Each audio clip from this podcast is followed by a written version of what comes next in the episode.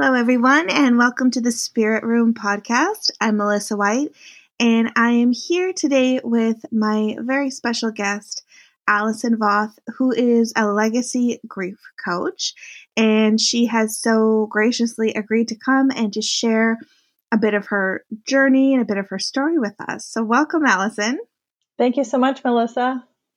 Uh, wonderful to have you. And I would start by telling people that we met because I was hosting a spiritual retreat a few years back, and you were a participant. And I'm really pleased. I'm so happy to have you here to share with our listeners what has transpired for you since that point, you know, since that retreat. Wow. Do we have a couple hours? Because uh, it's, it's amazing. I know it's been um, so that was about that was just over three years ago and I was going through difficulties in my relationship at that time. We actually broke up that weekend. Um, and my intentions for attending that retreat was to learn how to use my intuition more and trust it. And it has expanded just so far beyond anything I could have imagined. Um, and, and that's led me on my journey to becoming a grief coach after loss. Um, I attended your retreat as well because I lost my dad to a sudden death two years prior to that. And uh, I was still, I was still in a lot of pain and struggling with, um, going on my healing journey, so to speak. But that was really a pivotal moment for me. That uh, retreat, the people I met, and the wisdom that you shared with me from one of your readings, um, and so much more. So it really opened the door to my new life after loss. Yeah, I mean, I remember, I remember feeling like, wow, it was so seemingly orchestrated by spirit that you ended up there because like you said you just had the broke up break up like that that weekend and then mm-hmm. you know, this this retreat had been planned in advance so it's almost like spirit had kind of uh, placed you there, you know, so that was really interesting. And what would you say? Like, I know it's the passing of your dad that really started your journey with grief, but can you tell us a bit about that? Like how how that was for you, what you felt, and the experience of losing your dad? Yeah, sure. Um, you know, it's interesting talking about it now because I just don't feel as horrible as I did of course, when it first happened. Um, my dad and I were best friends. We were like two peas in a pod, and he was my everything. He was my rock. And he passed away, unfortunately, of a, well, fortunately in some ways, of a sudden death on his birthday in his sleep. So he kind of had a beautiful blessing of just transitioning easily like that. Um, but it was an absolute shock to the system and a shock to everybody because it wasn't expected. He wasn't sick and it just was boom, done, gone. Right. Um, so with grief, I mean, there's always going to be that shock, uh, and being disoriented and feeling numb. Um, I experienced all of the above and I had a lot of responsibility. I was executor with my brother, and we also ended up having to sell the family home um, because we couldn't afford to keep it. So, um, a lot of things happened after the death as well. And in terms of the emotion, um, grief being such a heavy emotion, I literally, I really did struggle. Um, it was just so heartbreaking that I remember I just could barely breathe some days. I would just be choking, crying, like, and just like gasping for air because I was just so upset. And it really shook me to the core and almost was, well, it, I would say it was the catalyst for me asking deeper questions within myself. Like, what is the purpose of life and who am I? Um, because who you are with that relationship is not who you're necessarily going to be after the relationship is gone from the passing of someone or even the breakup of a relationship. Um, yes. So it I struggled for a couple of years, absolutely. And um, so it was definitely a very transformative experience as well, um, you know, in good ways and bad ways. So definitely. And I mean, I think that there, you're right. The shock, there's, there's shock when it happens suddenly like that. And then I find even with people who say, you know, know that it's coming, you know, that they're, yeah. you know, they have a, an illness and it's a deterioration over time.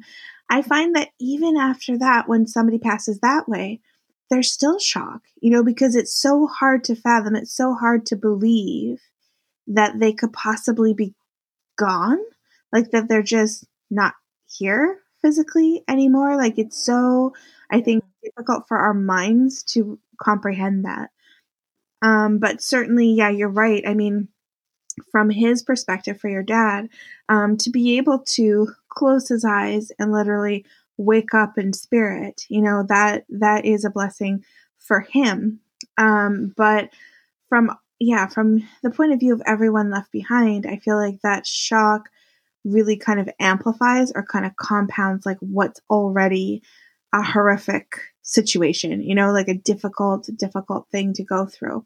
Um, yeah. So to not have had the last chance to have a goodbye or to not know that the last conversation was the last one.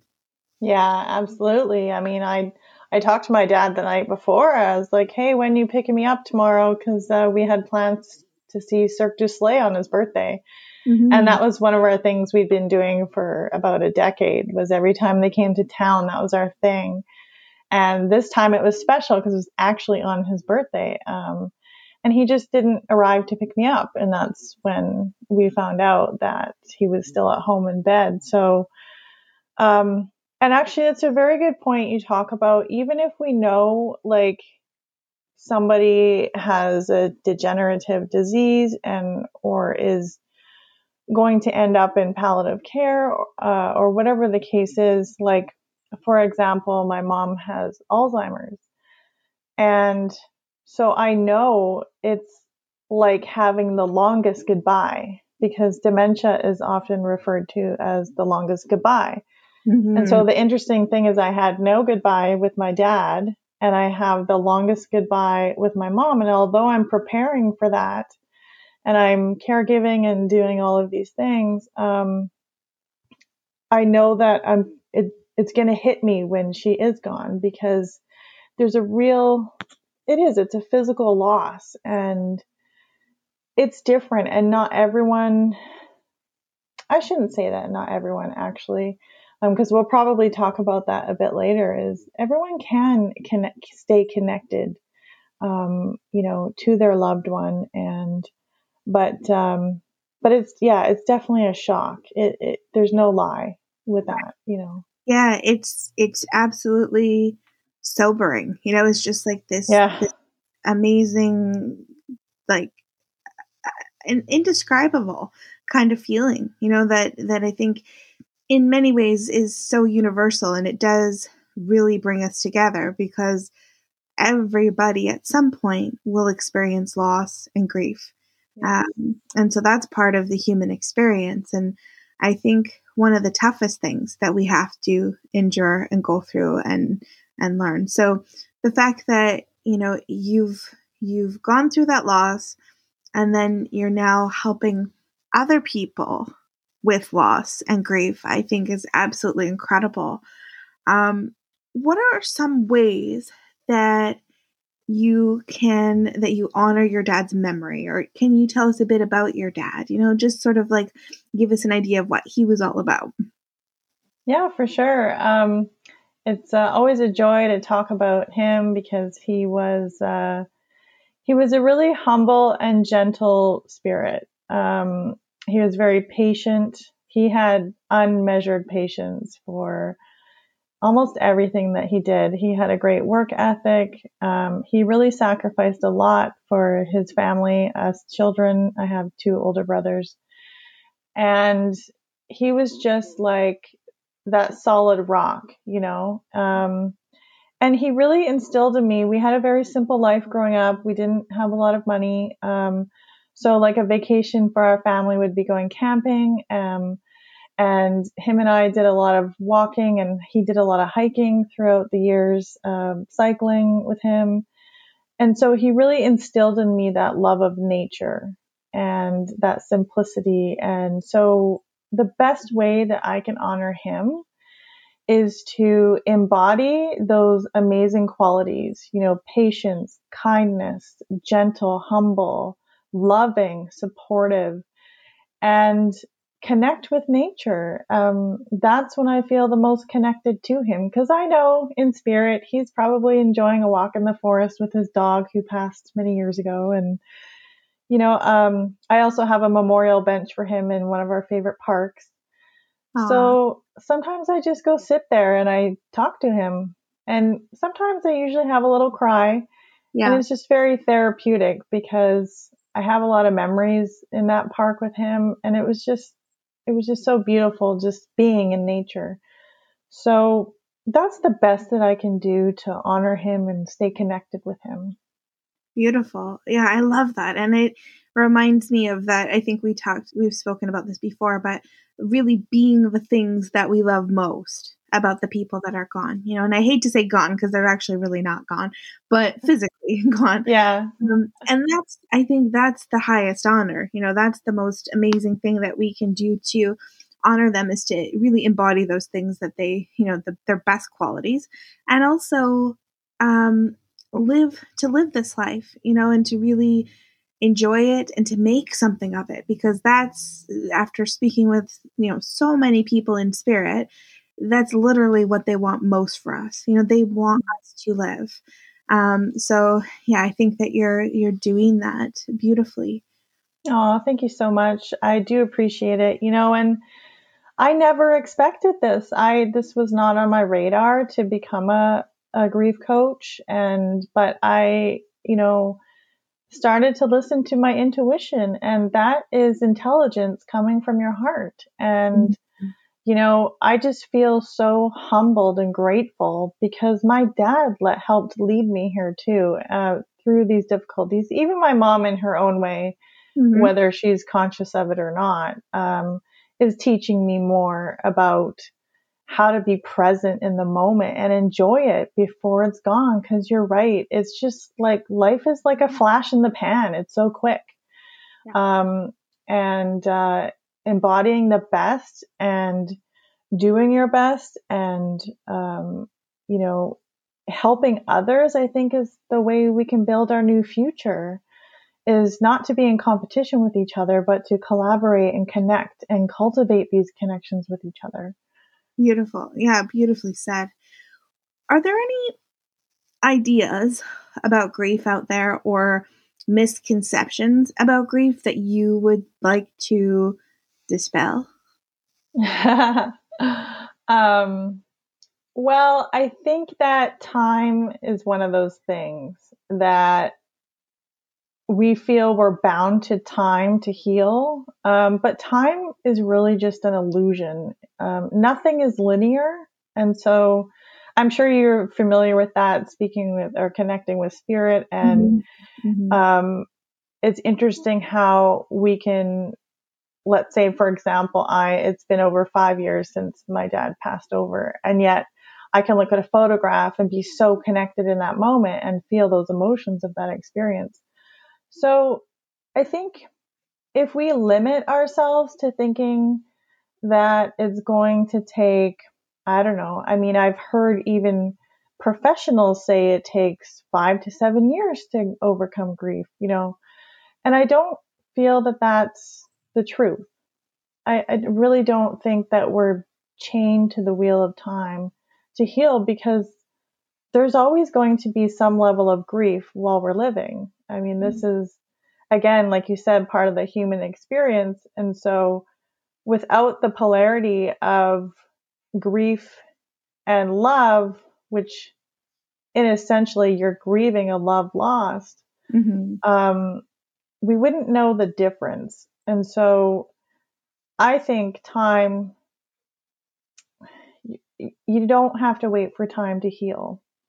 Um, every present moment is an opportunity to connect with your loved one or with yourself, with your heart, and to share that with others. And that is timeless. I agree. I agree. And I think too, it's so unique and so different and for each person. So it depends, I think, on that person's, you know, that person's choices. Um, that person's also, you know, it depends on their uh, life experiences up until that grief, and then also what kind of support they might seek uh, during that grief and all kinds of things their spiritual beliefs their spiritual path you know so there's so many different factors so yeah i think you're right i mean time really doesn't have a place in the the grieving processes and it's not even something that i think you could say okay yes i'm complete now like i've completed yeah.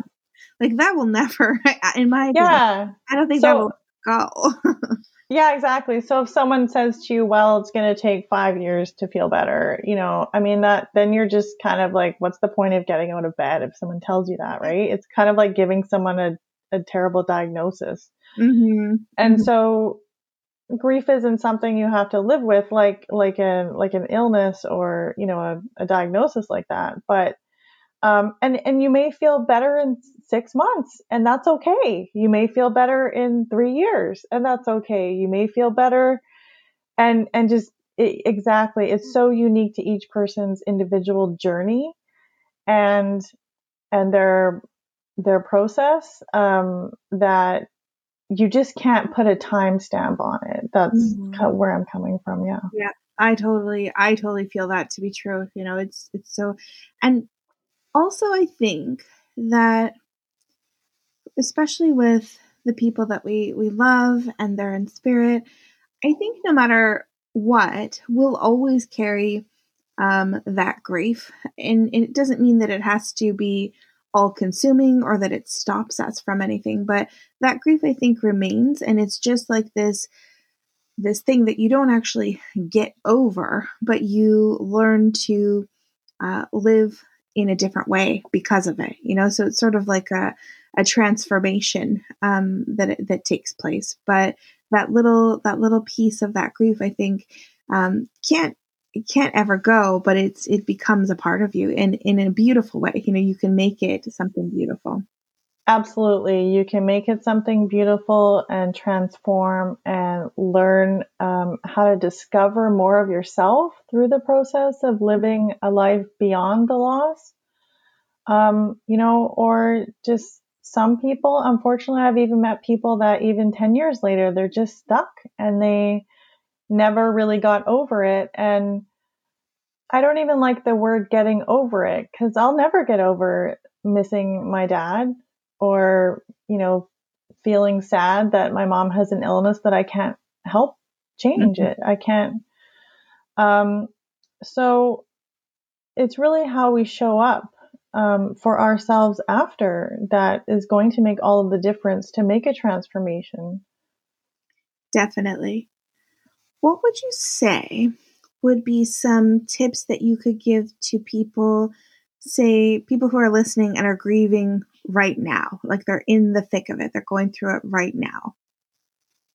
Honestly, the best thing, best advice that I could give you is to just be patient and gentle with yourself. Because in the beginning, when it's very raw and very real, um, thinking about how I felt then, um, if if you, you know, need to take time for yourself and you need to nap half of the day, like I remember days where I just wanted to lay in bed with the blanket on me and, you know, and that's okay. It's part of the healing process. So being kind and gentle and patient with yourself. There's no expectation. And actually, one of the damaging pieces of advice I think that people give, and maybe not and they don't mean realize that they're doing it, but is uh, to tell someone to stay strong. Um, right. It's okay. All of the things that you're feeling is normal. And so just allow yourself to have time to carve out to experience it. Because you can't get away from the experience. Um, it's a process. And so if there's anything you can do that helps your environment feel more comfortable, you know, um, to help soothe yourself in a healthy way, just be gentle and loving with that every day. Mm, I think that's great advice. And without guilt, you know, like you're saying, give yourself yeah. permission. Because I think what I see is a lot of people who are doers and they just are used to go, go, go. And then they get hit with this grief and they start to feel almost like depressed and kind of um, down on themselves because all of a sudden they aren't productive the way that they used to be. And yeah. I try to tell clients like that that's because you need this. You need to be able to slow down. You yeah. almost need to sometimes people certain people need to feel depressed. That's the only way that they can slow down.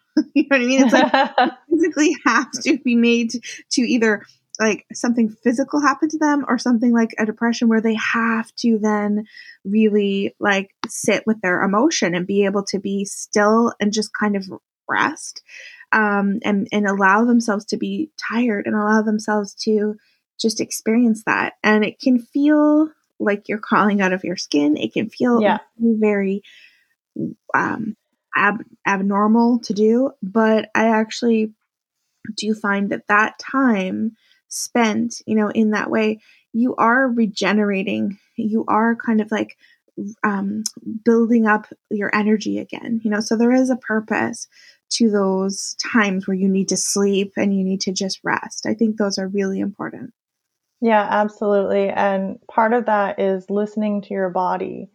And for doers or people that may, um, part of covering up uh, grief or those painful feelings is um, workaholic um, and just throwing yourself into your work because it's keeping you busy and um, you know that over time can be a coping mechanism that's unhealthy so listen to your body and i'm not going to sugarcoat it it is painful and heartache is real you know um, like for example one of the things that happened with the sudden death um, when the police came um, is Victim Services gave me a wonderful handmade uh, quilted blanket from the volunteers with Victim Services. And I felt so overwhelmed with love. And I just laid in bed with that beautiful blanket on top of my bed. And then I had my dad's vest that was from his, uh, it was always on the chair at the kitchen table.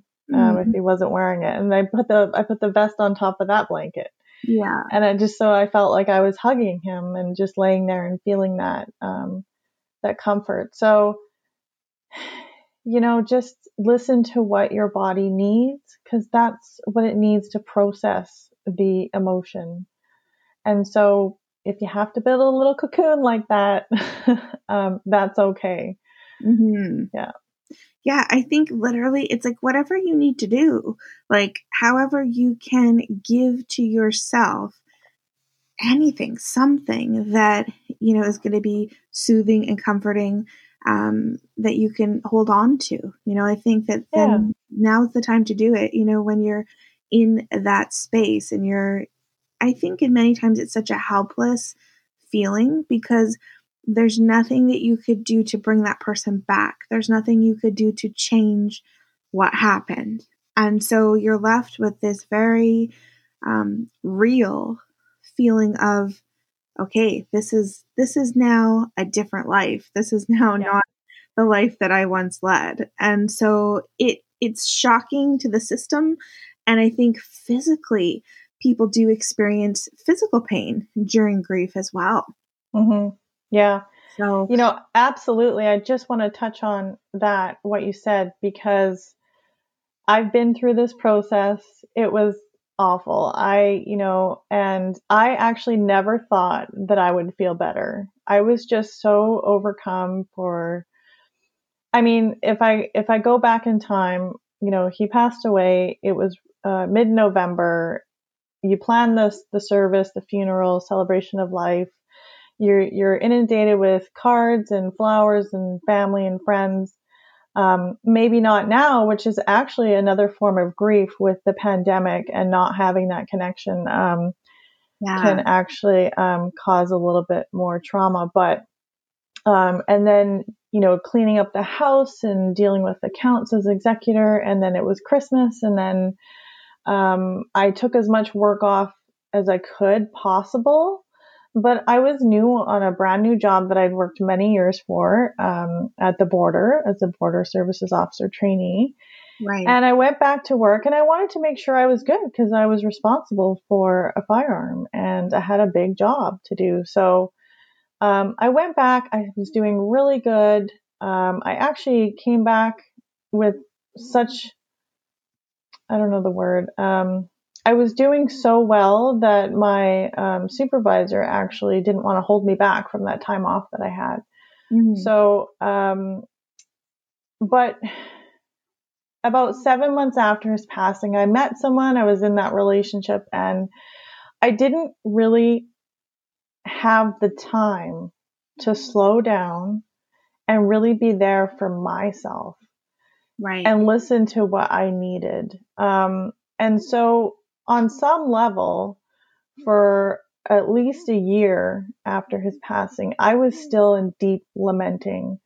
Even though my life was going well, um, I met someone, I was having a good time in a new relationship. I had bought a new a home for myself. I had a condo. Um, but being able to look back now the opportunity to give that time to myself came long after the fact. Because after about a year, I realized it doesn't matter how much I lament, he is not coming back. It doesn't matter how much I love him, he is not coming back. And I had to move on because I realized you're right. Just like you said, it's a new life. It's not the same, but I'm going to do this. And that was really the beginning of me um, investing in myself. And another form of grief, which can compound other grief, is when you have a relationship breakdown or lose a job or the pandemic, all of the stress, um, you know, it can almost, it, it does on some level can bring back those original feelings of losing someone. And I experienced all of that too when my relationship uh, ended. And um, I wanted to mention this because it's really important. So, um, during that relationship, though, at some point, I knew I couldn't continue with my work, and I I took a year off. Mm-hmm. And but the interesting thing was, I ended up throwing myself into that relationship just like a workaholic would throw themselves into the, their work. Mm-hmm. And so, because I didn't give myself the proper um, self care or attention to my needs and just focused on sort of someone else's needs and the relationship's needs, um, I didn't really begin to heal until after that relationship ended. So, I wanted to mention that because it's a really important piece that masking the pain with maybe even the distraction of a relationship, uh, whether it's a healthy one or not. Um, you know, it doesn't change what you need for yourself and learning to listen to your body and listen to your intuition and trust your heart and cultivate that connection within your own heart, I think is the number one key to healing and moving forward. So, and it took a little bit long time to explain, but no, I think that's a really valid point. And so often we do. We'll we'll distract ourselves with work. We'll distract ourselves with um, other people, uh, relationships, children, um, being of service to other people. Even mm. even though that's a beautiful thing to do, mm-hmm. I find with empaths and all the you know really lovely people that lots of my students and stuff are these light workers, but it can be kind of tricky because I think that sometimes we might use the giving to others and the being of service to others as a way to not have to look at our own needs, like what we actually need or what actually needs to be healed within us. And so you can get really wrapped up in, you know, distraction from the grief. And of course, lots of people do also turn to alcohol, self-medication, um, substance. There's there's a lot of other, yeah. you know, ways that people do, you know, sort of mask the the pain that they're feeling. Yeah. But definitely it catches up to you. You know, that's what one thing that I've noticed is that yeah. you can only kind of do that for so long before you either have like a breakdown or something else happens where you're you have to face it again. So absolutely, you can't outrun yeah. the grief.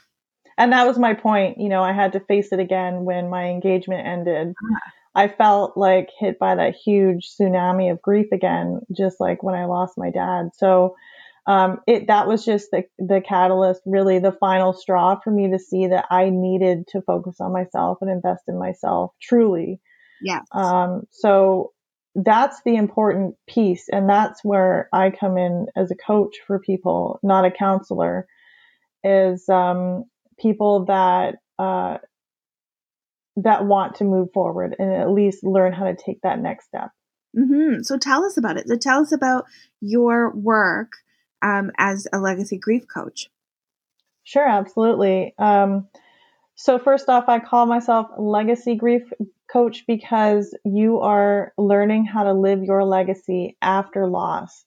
And to really truly be a legacy and to live it now instead of celebrating it when you're gone is, or when someone's gone, right? That's what we do, um, is to work with me over my program is six weeks. Um, it's broken down into four components, and these components will help you bring you back into alignment with you because grief just knocks us right out of the, you know, we don't even know where the goalpost is anymore. Right. Um, and knocks us right into the water. Uh, so we have to learn how to be in alignment with ourselves and be with our authentic self again. And that in itself is a self discovery process because learning to live your legacy beyond the loss is learning who you are becoming, not necessarily who you were. And so there's this really great um, process we do together where we look at all the qualities, all the good stuff, and all maybe the negative traits and personality qualities of your parents or parent, and then also within yourself. And then you get to cherry pick what you're going to bring with you into the future because those are the seeds you want to nurture, you want to plant, you want to grow that so you can share that with others. Um, and you really begin to, um, through mentally, physically, emotionally, and spiritually, um, work on all levels to heal, transform, and set a new template for your new life. So maybe you just, your goal is to just go back to work, you know, or be able to feel joy again. Or maybe you have a passion for, I don't know, doing something you don't already do, like working with children or volunteering. Um, so maybe there's a way or something that you want to cultivate to live your legacy and let that be yours because your legacy looks different than mine, right? Um, so I actually blend my HeartMath uh, coaching. I'm a certified HeartMath practitioner. I blend HeartMath with mindful movement, neuro linguistic programming, and integration practices. So there's quite a bit, and that's why we go over six weeks, um, so that there's plenty of time for you to um, settle in and do the work together live. We do everything over Zoom as well. Right. No, it sounds phenomenal. And I, I really love the taking different practices, you know, different healing modalities, blending them together, and then offering this, you know, to someone. And I think that there's absolutely nothing to lose, you know, by just like embarking yeah. on that journey and investing in yourself. That is something that I find people have a hard time with sometimes. They they do hesitate to invest in their own healing, invest in their own soul, you know, and I, I think that that's something that each time that I've done it in my life, I've I've benefited in some way, um, and it's changed me. And there's never once that I've regretted putting in that time, effort, uh, money into something that's for my soul. You know, something that can that can be you know investment in my own self. So I really, I really do encourage people to yeah like do the do the counseling do the grief coaching do a reading go for um, a healing massage go for energy healing like mm-hmm. whatever it is that you can do to give to yourself when you need it and i mean i won't even get started i, I feel like it should yeah. be maintenance as well you know so i don't think it should be when you're in crisis but especially when you're in crisis and you're going through grieving, like you have to be able to somehow um, make your own well being a priority. Absolutely. And you know, you're speaking to the choir here because um, that's exactly what I did. I started to invest in myself um, after, like I said, after my relationship ended. So that was a couple years after my dad passed. You know, and I just uh, recently been on your uh, spiritual retreat that uh, weekend for that whole weekend, which was um, the beginning of my investing in myself and my transformation process because all of the things that I offer my clients um, are all of the things that I learned and that I became certified in because that's what helped me. Um, and so part of integration practices is, you know, mindful movement. I'm, I'm certified as a yoga teacher with the Veterans Yoga Project and Yoga Alliance. So a lot of people think they can't do yoga, but you can do mindful movement, right? And that helps the body, that helps move the energy, yes. um, integrating, even if there's something else that you like to do, like for maintenance, like you say, I love going to sound baths. Mm-hmm. Um, and so I just do them online right now, of course, but, um, you know, find out, like, that's what I mean about self discovery. Um, and you know therapy traditional therapy might work for you too it, there's nothing not saying there's anything wrong with it because mm-hmm. i did emdr therapy in the beginning and uh, i found in the end um, i wasn't going to continue with it but uh, mm-hmm. All of the things that i've cultivated and blended into this program is everything that has helped me uh, tremendously. So um, i know that you will feel better. I know that you will live a life after loss. I'm living proof. I've done it. And it's a journey and it always it never ends, you know, it continues. And I'm just really grateful. And I want others to feel that gratitude as well. Yeah, and such a fulfilling thing to do because I think to be able to watch people I feel it, you know, when somebody has a reading and and they didn't they didn't believe or they didn't know. They might have wanted to believe, but they they couldn't um, believe that their loved one was going on. You know that they were living on and that they were still around them and they still uh, know what's going on in their life. Like that realization and that sort of feeling of that other person when they kind of have that relief.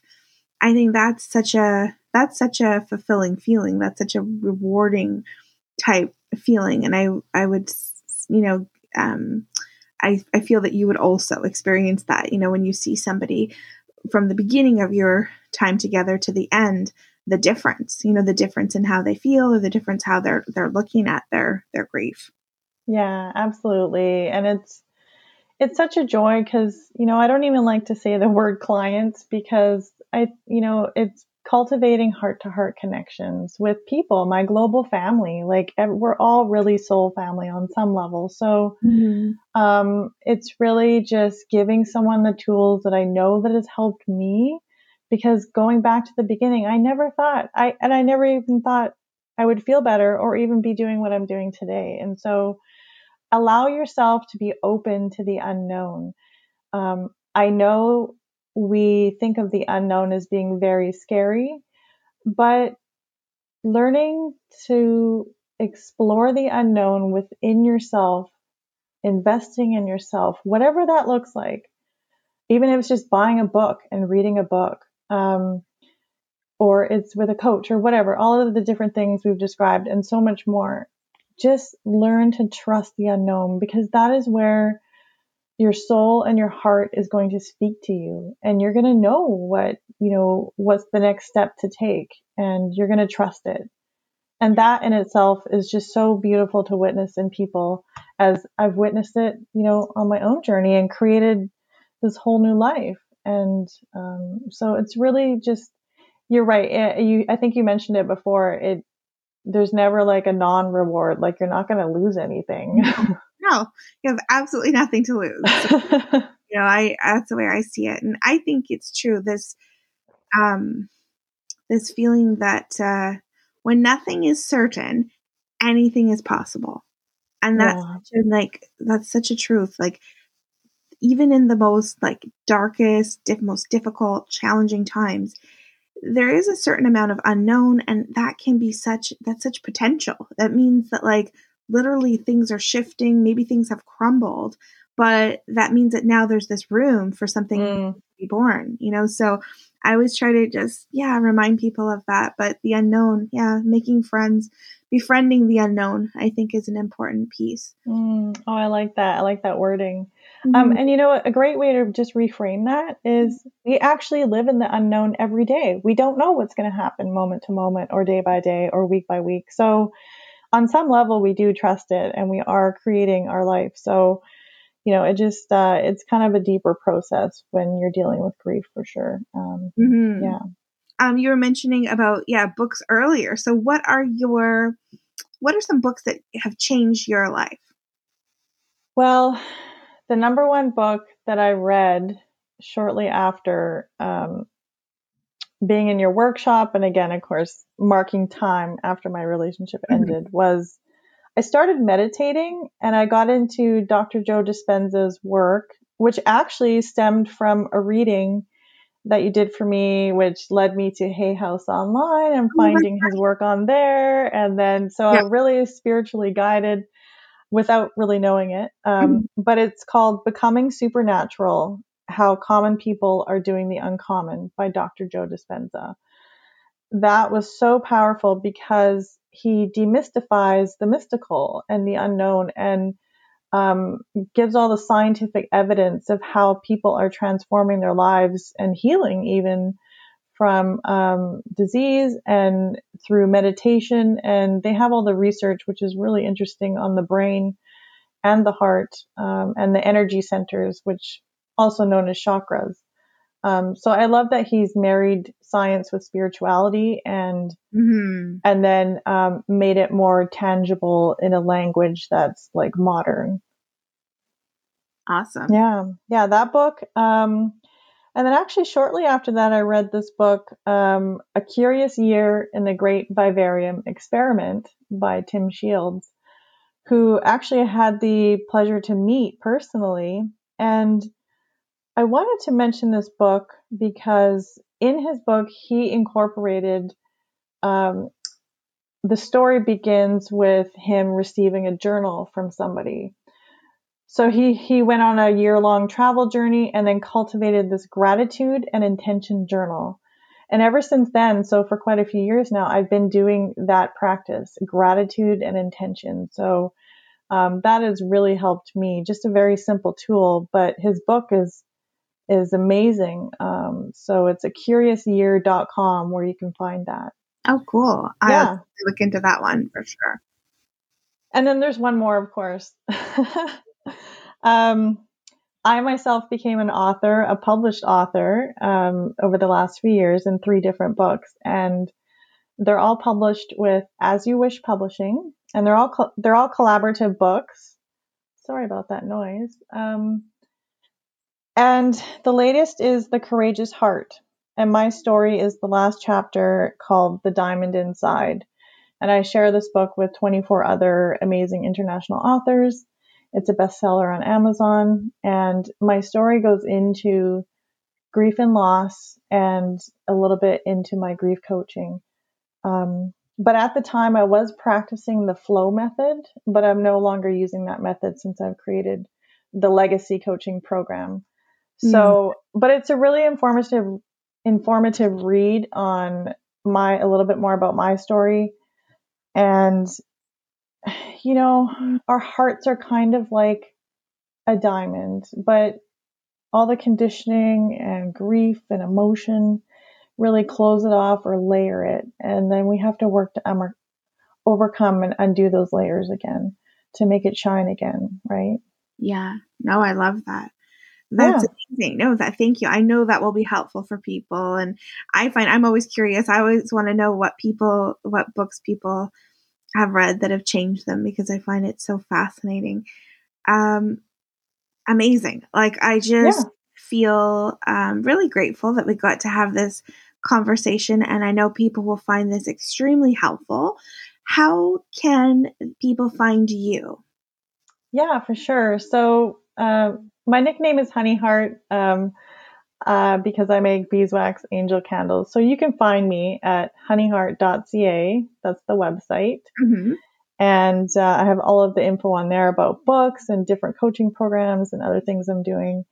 And you can find me on Instagram, honeyheart.ca, as well as Facebook. The Facebook page is Honeyheart Co. So um, that's my company. And uh, yeah, you, actually, I'm doing um, a few Facebook Lives on there uh, soon.